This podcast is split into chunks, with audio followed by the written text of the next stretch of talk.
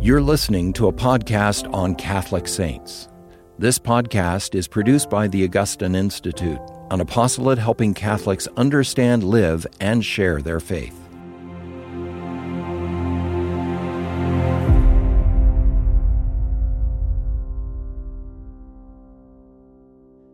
Hello and welcome to Formed Now. I'm Taylor Kemp. With me is Dr. Ben Akers. Dr. Ben Akers, we're talking about St. Mary Magdalene today. Yeah, I love this series that we've been doing on Catholic saints, mm-hmm. And people have responded too. They've They have? they've like it. appreciated getting to know the saints. These are our older brothers and sisters in Christ, Yep. alive in Christ, in heaven, Transformed by the love of God. transformed by the love of God. And I always found it edifying growing up, edifying going through the different lives of the saints. I agree. And every time I read the lives of the saints, I'm like, that's amazing. Yep. Because they are so creative in the way that they live out faith, hope, and charity. And we all have the same three virtues infused to us by God, orient us to God, a gift given to us at baptism. Mm-hmm. And everyone's creative in how they live it out. The saints are. Well, yes. I remember uh, listening for the first time to, we have an audio drama on St. Francis of Assisi, which eventually led me to choose him as my confirmation saint. I remember listening to a story being like, this is amazing. Like, it's so cool. There was, uh, there were so many ways in which I related to it. And then I, but I do remember just being like, eh, his time's a little different than ours. Yeah. Uh, and then recognizing, you know, as the church teaches that God is continually give helping people live out faith, hope, and charity in the time in which they actually find themselves, and that like God is working for that time. That's why the saints are inspiring, but it'll look different in our lives. Did you choose St. Francis because he played calcio? I don't know what that is. Soccer. Is that It's Italian for soccer, man. Did he actually? No, they didn't. Soccer I was going to say exist. it probably Yeah. existed. Yeah, probably they kicked something, kicked a leather stuff ball around. or something around. Yeah. No, honestly, the reason I liked it was because at the time I was playing professional soccer, and I read, um, I read into the breach, the apostolic exhortation from Archbishop Olmsted. Archbishop Phoenix. Olmsted, and he talks about some like great heroic male saints, and he talks about Saint Francis, and he said one of the particular things about Francis was that he gathered a group of men around him, and they all supported each other, and eventually that would become the Franciscans. And I remember like, hey, I'm surrounded by a group of men all the time because of my soccer team, and so I remember just really like, I, I just liked that, like I liked that Francis was like how can I get other guys to do this, take on this way of life with me? And I remember looking around and be like, I'm surrounded by a bunch of guys. I got to figure out how I can get them to take on this Yeah. life with me. Uh, and then, it, like, there was some really, there were some ways in which that actually happened, which was really beautiful. So I read that, was inspired uh, by that particular, not the, did you say Caucho? Gaucho? Calcio. Calcho. Didn't, wasn't that. And then, uh, and then I listened to the audio drama by the recommendation of a friend. And then now he's my confirmation saint. And now you're working at an apostolate, Yes. Catholic apostolate. Now I'm working at This dream can be yours as well if you this is surprising play turns professional be- soccer and then now working at a if you Catholic find yourself apostolate. playing professional soccer, you too can work at the Augustine Institute. Yeah, Dream- dreams great. come true. We take professional athletes, so yeah. It's true. There was actually a really great moment. I had just left like the third lecture of Dr. Barber's on um, Saint, uh, Pauline Epistles, St. Paul's letters, and I remember thinking to myself, I would do, give anything to work here. Hmm. True story. Well, thank you for giving your right arm. I know you didn't need it because you're Still got left-handed. wow, that's really cool. I didn't know that part of the story. Yeah, it's a good story. It's a good that's story. beautiful. Well, one of the saints, the a beautiful saint that we're going to talk about today, St. Mary Magdalene. Saint Mary Magdalene. She's one of my favorites. I actually named one of my daughters after her. So her middle name is Marie Madeleine. So the French version of Mary Magdalene. And yeah, her feast day is July 22nd. Her feast was she's had you know been in the news, the church news more recently because her her feast day was raised to from an optional memorial to a feast day. So it's full on feast day. So it's one to celebrate. It is that is, she is one to celebrate. She, I would say she's one of the more well known. Yes. Uh, like a lot of people have heard of Mary Magdalene. Yep. The question is, who is Who's Saint- Mary Magdalene? Yeah, we Mary have we have her in the Gospels. I like to go to the first passage that I go to. So some of this is speculation. So the, the early church fathers, when they're writing and they're reading the scriptures and reading the scriptures, they'll you know they they will the kind of the biggest kind of question mark is is Mary Magdalene the same as Mary of Bethany? Mhm. I think she is, and I'm gonna make an argument for that. Uh, but there's so many Marys that you get to the Gospels, There's you're like, wait, Okay, there's Mary, It's the mother of straight. Jesus. There's Yep. Mary Magdalene. There's Mary Bethany. There's Mary, the wife of you know so and so, and then there's Mary. So you go through, and which is actually a, kind of a fun external proof that we did not make this up. Yeah, because you're like this was this would be bad storytelling. You're like this sense. one's Mary, and this was You're like Mary, when you get to the cross Mary. in John, you're like, I how many Marys are we talking Yeah. about? Okay. There's going to be two Jameses close friends, and and it's it's beautiful to see when you you know because it's true, and they related who these people really were as Yeah. historical figures. But these names, especially of the apostles, remind us of the the heroes of the Maccabees. It Yeah. really shows like the Maccabees, Simon, John, Mm-hmm. yeah, um, Judas. Judas. Yep, Mhm. Judas Maccabeus. Yep. So, yeah. So Mary Mary Magdalene. Magdalene. So Where- the first time we actually get introduced to Mary Magdalene is in Luke chapter eight. Okay. So where she's first mentioned. Okay. But right before that, in Luke chapter seven, we have the story of the Gospel of Luke is telling about a sinner. Yes. A woman of the city. Luke. This is Luke chapter 7 Mm-hmm. and Jesus is dining at a Pharisee's house named Simon, not the Simon Peter, but a Pharisee named Simon. And she arrives with an alabaster flask of ointment to anoint Christ. Mm-hmm. And look at how Luke's dis- Luke describes this scene. So I'm in Luke chapter 7. My Bible's falling apart. Luke chapter 7, verse 37. Behold, a woman of the city who was a sinner. She learned that Jesus was sitting at table at the Pharisee's house, brought an alabaster flask of ointment. Standing beside him, behind him at his feet, weeping, she began to wet his feet with her tears, and wiped them with the hair of her head, and kissed his feet, and anointed them with ointment. Is there a particular word that jumps out of you, out at you at that passage? Oh, That's repeated often. okay. Let's see. I don't know. For me, Yeah, go ahead. it was feet. Okay, there is a lot of feet. There's a lot of feet, yeah. right? And so this is you know this is dusty roads, dirty roads. They're walking, and then Jesus says, "Look, you know, when I came and showed up at your house later, he's like when he, later in the story, he's like, you didn't anoint my feet, you didn't wash Mm-hmm. me, you didn't anoint my head, you didn't greet me, and yet she hasn't stopped kissing my feet since Mm-hmm. she since she arrived." And he gives this beautiful parable about those who's been forgiven much will love, Love much. But why is this woman? Right, so that's Luke chapter seven. Why is this woman so focused on the feet of Christ? Mm-hmm. And my theory that I reading scripture is that she's remembering the prophecy of Isaiah chapter 52. Okay. So Isaiah 40 to 66, the second half of Isaiah is called the the book of consolation because it begins comfort comfort my people. Mhm. It's the beginning of good news. So book of woe, chapters 1 through 39. Yep. Now we're in the book of good news. And one of the good news is how beautiful are the feet of him who brings the gospel. And what's the gospel? In Isaiah 52, that God is reigning, that God is Mhm. returning, that God has forgiven the sins of his people. And so this is my theory Mhm. is that this woman that's that I think is Mary Magdalene is wiping and anointing the feet of Christ. she recognizes. She recognizes that he's the one bringing the good bringing- news. And the what's good the good news. news? It's forgiveness. Mm. And he's, you know, she's much who has been, you know, forgiven much will love much. So the reason that that then we think that this might be Mary Magdalene, and you know we're in good company. Saint Gregory the Great, Pope Saint Gregory the Great was one of these. Is at the very time that we get introduced to Mary Magdalene as a character in the Gospels is in Luke chapter eight. So after this scene in Luke chapter eight, soon afterward he went on through the cities and villages preaching and bringing the good news of the kingdom of God. So he's bringing the gospel, Mm-hmm. and the twelve were with him. So the twelve apostles, and also were some women who had been healed of evil spirits and infirmities. Mary, called Magdalene, from whom seven demons had gone out, Joanna, the wife of Chuza, Herod's steward, and Susanna, and many others who provided for them out of their means. So it's a beautiful, we get a snapshot of what Jesus' ministry looks like as he's going town to town. Mm-hmm. He's actually going with the 12 apostles and many women, women, who are yeah. supporting them in this role. So it's a beautiful image. And Mary Magdalene is listed here as one of the people that have followed Christ and that seven demons had gone out of her. So, So this, yeah, this, yeah, go ahead. Well, I was going to push back a little bit. Yeah. Okay. So I like the theory. I'm, I'm gonna. Yep. I'll start there. That uh, that this woman recognizing that in Jesus' person the kingdom is coming, that He's bringing mercy. She responds by going to the feet of the one that's bringing the good news. However, w- wasn't it also customary to clean one's feet, no, to for a servant to clean one's feet when they entered into a home? Yeah. So, like, is it also like she she? First of all, I'm actually You're supporting the, yeah, by saying that she's doing an act of service. she is, and then she's followed, then she becomes following Jesus and doing acts of service. That's true. But also when when I first read this and you asked me what what stuck out to you, Yeah, yeah. actually what stuck out to me rather than like an actual word, I was like, she just came into this person's house and just Yeah, started right. cleaning Yeah, his yeah, feet. Right. like the boldness of of her level of service Yeah. is like absolutely astounding. Like she has thrown out and like, you know, it sounds like she's had a really hard life. She has thrown out every concern with what people think of her. Yep. Which is like such a necessary thing to really give one's heart entirely over to Christ. So she's an admirable model of that.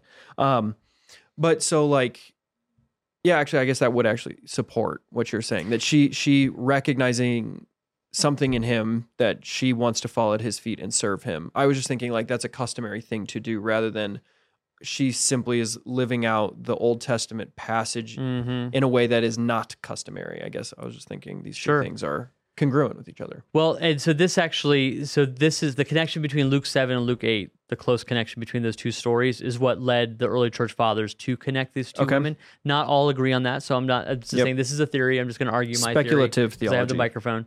Uh, but but then uh, we we get to know her as Mary Magdalene, and actually, when the women are listed, if you read the rest of the Gospels, when the women that come and serve and follow Jesus are listed, she's always listed first interesting It which seems- was a way of giving prominence giving like prominence. Peter. So similar to like Peter is always listed Yep. first in the list of apostles. Now, what does Magdalene mean? Well, we do we discovered archaeologically a town in the north, sorry, the northwest shore of the Sea of Galilee called Magdala. Mhm. So it could have been that she was from that town of Magdala. Uh, another possibility is that the Jewish rabbinical comment found in the Talmud, so interpretation, Jewish interpretation of the scriptures, um, said that Magdalene uh, re- euphemistically referred to like so a curling of one's hair, euphemistically to prostitute. right got so it this is kind of one interpretation. Another possibility is that the Aramaic title, which means great or magnificent, so she'd be Mary the Great or Magnificent. Hmm. And these are all according to the French historian Henri Daniel Rops. And as he's looking at the passage, he thought that it was a playful, Magdalene is a playful corruption of the Aramaic word for perfume. So Mary, she becomes Mary the perfumer or Mary because the of the ointment Yeah. okay So those, those are all different theories about why the Magdalene. Are are you Because- sticking with with the Well, so I think so. Then uh, to push my to push Yeah. another theory is I think that Mary Magdalene is Mary of Bethany, Mhm. and we meet Mary of Bethany in Luke's gospel, and she is the sister. So Mary of Bethany is the sister of Martha Mhm. and the sister of Lazarus. So this holy family of Bethany, you have Mary, Martha. Why would they? Why Lazarus. would if if in the Gospel of Luke she's been called Mary of Magdalene, Mary Magdalene, Mary of Magdala? Why then to switch to Mary of Bethany? Well, he doesn't call her Mary Bethany. Oh, he we just know that that's the Oh, town in which they live. Okay. Yeah. So we say like, oh, that's the Mary from Bethany. Ah, okay. I have an idea about that. It could be that if Magdalene, so maybe she's from Bethany, hmm and her then she leaves her family, goes to be a prostitute, right, or live a less Yeah. different life in Magdala. She comes back to her home and she reclaims kind of where she's from. Okay. That's one theory that I think is is plausible. Okay. But if we look at the story of Mary Magdalene and Martha and Lazarus, so I'm not the only one out there that's kind of proposing this, but I want to make the the argument is the next time that we see Mary in the story, the Mary Bethany is at a dinner. Okay. So we meet her Luke Yep. 7 dinner, Luke 8 she's walking around serving Christ and others. And she's at a dinner and she's at the house of her sister Martha. Okay. Is that famous story where Martha is preparing the meal and where is Mary sitting? This is Luke 10 At his feet. 39 at his feet. Yeah, so I think that one of the clues to read this is why one of my this is why I hold to this Is the feet. view is that we always see Mary at the feet of Christ. Okay. So she's at the feet of Christ, and Martha tries to bring Jesus into a family dispute. Hey, Lord, you tell her, you tell my sister Get her to, to come and help help. me with the dishes. Yeah. Yeah. I love that. He's like, It's such a how do we tell the Lord, like, like you need to do this, Lord? Yeah. Like as Or, if he doesn't know. Lord, you need to tell this other person to do a little bit more. Yeah. Yes, exactly. We tell the Lord what to do. And and I love that line. Martha, Martha, you're you know, you're, you're troubled and anxious about many things, but one thing is needful, and Mary has chose the better part. So the better part is to sit at the feet of Jesus, who Mhm. is the good news of the Father. And what's he doing? He's preaching, he's teaching. Mm-hmm. So I see she's at the feet and it's connected to the gospel. It's connected to good news. Can I actually give a nice little plug that Yeah. this is an argument that Brant Pitre made in Oh, yeah. he has a I've book heard. called Introduction to the Sp- the Spiritual Life. And he he talks about the scene and how the uh, through the church fathers particularly use the that line of Christ of you're worried about many things one thing is necessary she has chosen the better portion that that's prayer contemplative prayer is Mhm. like that's been tied to that often but it, what's fascinating that I had never heard anyone else make this argument uh, is Dr. Pitre notes that the Lord does not rebuke her for her action; it's for doing her action in anxiety.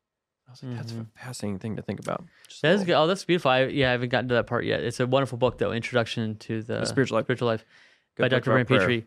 I do. Uh, I do remember a quote from Saint Jose Maria Escrivá where he says that, yeah, Martha's not rebuked for doing the dishes, preparing the meal. She hasn't listened to Christ while she's doing the and dishes. she's distracted. That's the other thing is it Yeah. says you're distracted and anxious Mhm. about many things. Yeah, so we can find That's Christ the among the pots and pans. That's That's, kind of a famous Yep. saying of Teresa of Avila. Hmm. to find Christ among the pots and pans. yep. So we Sorry, can I no, no, no. That's there. great. No, so we can presume that Mary chose the better portion the rest of her life. Yeah. And the next time we see Mary and Martha and Lazarus is in John Mm-hmm. when their brother Lazarus passes away. Word is sent to Christ and he comes and Lazarus has already passed and that's a beautiful scene in John 11. Mm-hmm. But look how consistent it is with the Luke's of John's portrayal of the story with Luke's telling of the story. So if if this is the same Mary and Martha and Lazarus Mm-hmm. from Luke 10, and it Mhm. is. Okay, we didn't even hear about Lazarus in Luke 10. John 11, he's in the tomb, he's dead, right? So, but who goes out to meet Christ and like demand that he do something Mary. in the story of John 11? Mary. No, it's Martha. Oh, it's Martha. Martha, Lord, Martha if you were here, out, Mary yeah, stays home. Yeah, so Lord, if you would have yeah. done something, if you had been here, he would not have died. Yep. And then the beautiful exchange, I'm the resurrection life. It really is beautiful. And uh, Mary's back contemplating. He says, Go get Mary. And then Mary comes. So Mary's used to being waiting for Christ to call her, and then she responds. And then that beautiful resurrection scene. So, um, you know, foreshadowing his own impending resurrection, death, and then resurrection from the death, dead. So then a week before we have Jesus' death and resurrection, Mary anoints Christ at a dinner again. Three of the four evangelists recount the scene. It takes place right before Christ's triumphal entry into um, Jerusalem, Mhm. so the eve of Palm Sundays. And Mary ca- carries an alabaster flask of pure nard Mm-hmm. an ointment and anoints the entire contents of Christ's head and feet. And this is very expensive uh, ointment from a root from India, to a year's wages at least. And then her extravagance of loving Christ, everyone complains about Mm-hmm. because like no, the money could be spent on Yeah, the yeah. poor, right? And Judas is selfish because he steals from the poor. We got this insight that John that Judas John tells us that Judas is a thief. But Jesus says no, her action is prophetic because she's preparing me for my burial. Because his lifeless body will be taken down from the Mhm. cross and not have a proper burial. Mm-hmm. Um, and then it's also prophetic. Mary's anointing is also prophetic, is that she foreshadows Christ's complete self offering on the cross. Mm-hmm. So she spends this entire costly ointment, her life savings, upon Christ. In his passion, he's going to pour out his whole and precious life. Okay. And the beautiful thing is, John, proving that he's an eyewitness of the account, says the house was filled with the fragrance of the ointment. Jesus' death, this precious death, will fill the entire world with the beautiful fragrance of the Mm. gospel. And Mary's action is so important that Jesus says, wherever the gospel is preached, what she Mm. did for me will be told in memory of her. Yeah. And it's true. We we still have this story that's Yep, carried down to us today. Yep. So Jesus uh, is crucified, is on the cross. Who's at his feet? We have John the Apostle, Mary, the mother, Mother of of Jesus, Jesus, Mary. Magdalene. She's at his feet. When his body is taken down from the cross and they lay him in the tomb, where she's probably keeping vigil at his feet, right? Mhm. The, as they're laying the body into the tomb. And then early Sunday morning, early Sunday morning of the Easter Sunday, she goes to give Jesus' body a respectful burial it deserves. And she gets, you know, she wants to, another chance to anoint him. Mm-hmm. And she comes with her ointments and spices, but she finds the tomb empty. She runs and, uh, you know, G- the beautiful encounter of her, Jesus calling her by the, the name. gardener. This is the gardener, Yeah. Mar- Miriam, he calls her, you know, Mhm. Miriam, like, uh, and recognizes the name. She comes to him. And even if the Gospels didn't tell us, we would have been tracking with Mary Magdalene's story. We would have known where what she would do next when she meets our Lord. And Matthew 28 10 says that Jesus greets her and she took hold of his feet and worshiped him. Mm. So we see Mary at the feet of Christ. And through, why? Through and through. Okay. Through and it's a good through. argument. Why? Because beautiful are the feet of him who brings the gospel. Eh, The good news. She sees the good news of the resurrection. She had the good news of mercy in her life. And then what does Jesus tell her to do? Go and tell the apostles. Yep. And so she's the one now running And her Hmm. feet are now beautiful as the one who runs to tell the good news. And we have the beautiful title of Mary called the Apostle to the Apostles, the one who brings the good news of the gospel to the world. And she brings the good news to the apostles who then bring it to the world. Yeah, it's a really beautiful uh, working out of of uh, in this woman's life uh, of something that is true for each one of us, which is that you know, like you've you've heard the phrase of mission flows from identity, but that recognizing that like when we're close to Christ, we sit at His feet, we receive His life, we receive His teaching, we we fall in love with Him. That the response of that is then we're sent out to share that, Mhm. and and that Mary is a great example of that. This is a good argument. Okay. That's I. So the argument against that would be so argument Yeah, for it before was so we never had the feast day of Mary of Bethany on the Mhm. calendar, liturgical calendar. So the liturgical argument would be we have Mary Magdalene on July 22nd, we have Martha in Mhm. July 29th, but there's no Mary of Bethany. But Mhm. Mary's the one who chose the better part. Why is Mary not on the liturgical calendar? Okay. To remedy that, Pope Francis actually added to Martha's feast day on July 29th Mary of Bethany and Lazarus. Mhm. So an argument against it would be like, well, like see, he's saying that she isn't. However, to that I say, well, she can have more than one feast. She there, there are apostles that have more than Yeah, one feast. true. Mary has lots of feasts. Mary, the mother of Jesus. Yes. Peter has more than one feast. John the Baptist has more Paul than one has feast. Paul's Paul- conversion has a feast. Paul's conversion has a feast. Mary, the apostle to the apostles, she has more than one Okay, feast. I like it. All right, so what what are some main takeaways? I mean, you've talked about that, but to to kind of tie a bow on this, what are some main takeaways that we can learn, gain from, or pray to Saint Mary Magdalene for? yeah, stay close to Christ. Stay close to, to always be learning from Him. Whenever we have trouble, anxiety, um, go to Him, sit at His feet to, to learn His teaching. And we get His teaching through going to Mass and hearing the Word of God proclaimed, from receiving Him in the Eucharist, by going to Eucharistic adoration. Um, Mary Magdalene would be an example of someone who was tormented by seven demons Mm-hmm. and was healed of that. So to pray for those who are oppressed and for her intercession for those who are oppressed Mm-hmm. by demons, and if and if we were oppressed by demons, to ask her, you know, special grace uh, through Christ's power of His blood to to drive out demons in our life. Um, I think an example of repentance. We're all sinners, That's right. Yeah. and she would be a great Trust in example. His mercy, His and mercy. repentance. Yeah. And to know th- and to receive that as good news, yeah like this is news that will change your life. Mm-hmm. Yeah, I like it. Thank you. Yeah. it's a good argument. Thanks. Saint Mary Magdalene, Pray for us. pray for us. You can watch these interviews in video format by visiting formed.org. Formed is an online Catholic streaming service created by the Augustine Institute and Ignatius Press, with award winning studies and parish programs, inspiring audio content, movies, ebooks, and family friendly kids programming. To support the mission of the Augustine Institute, please visit missioncircle.org.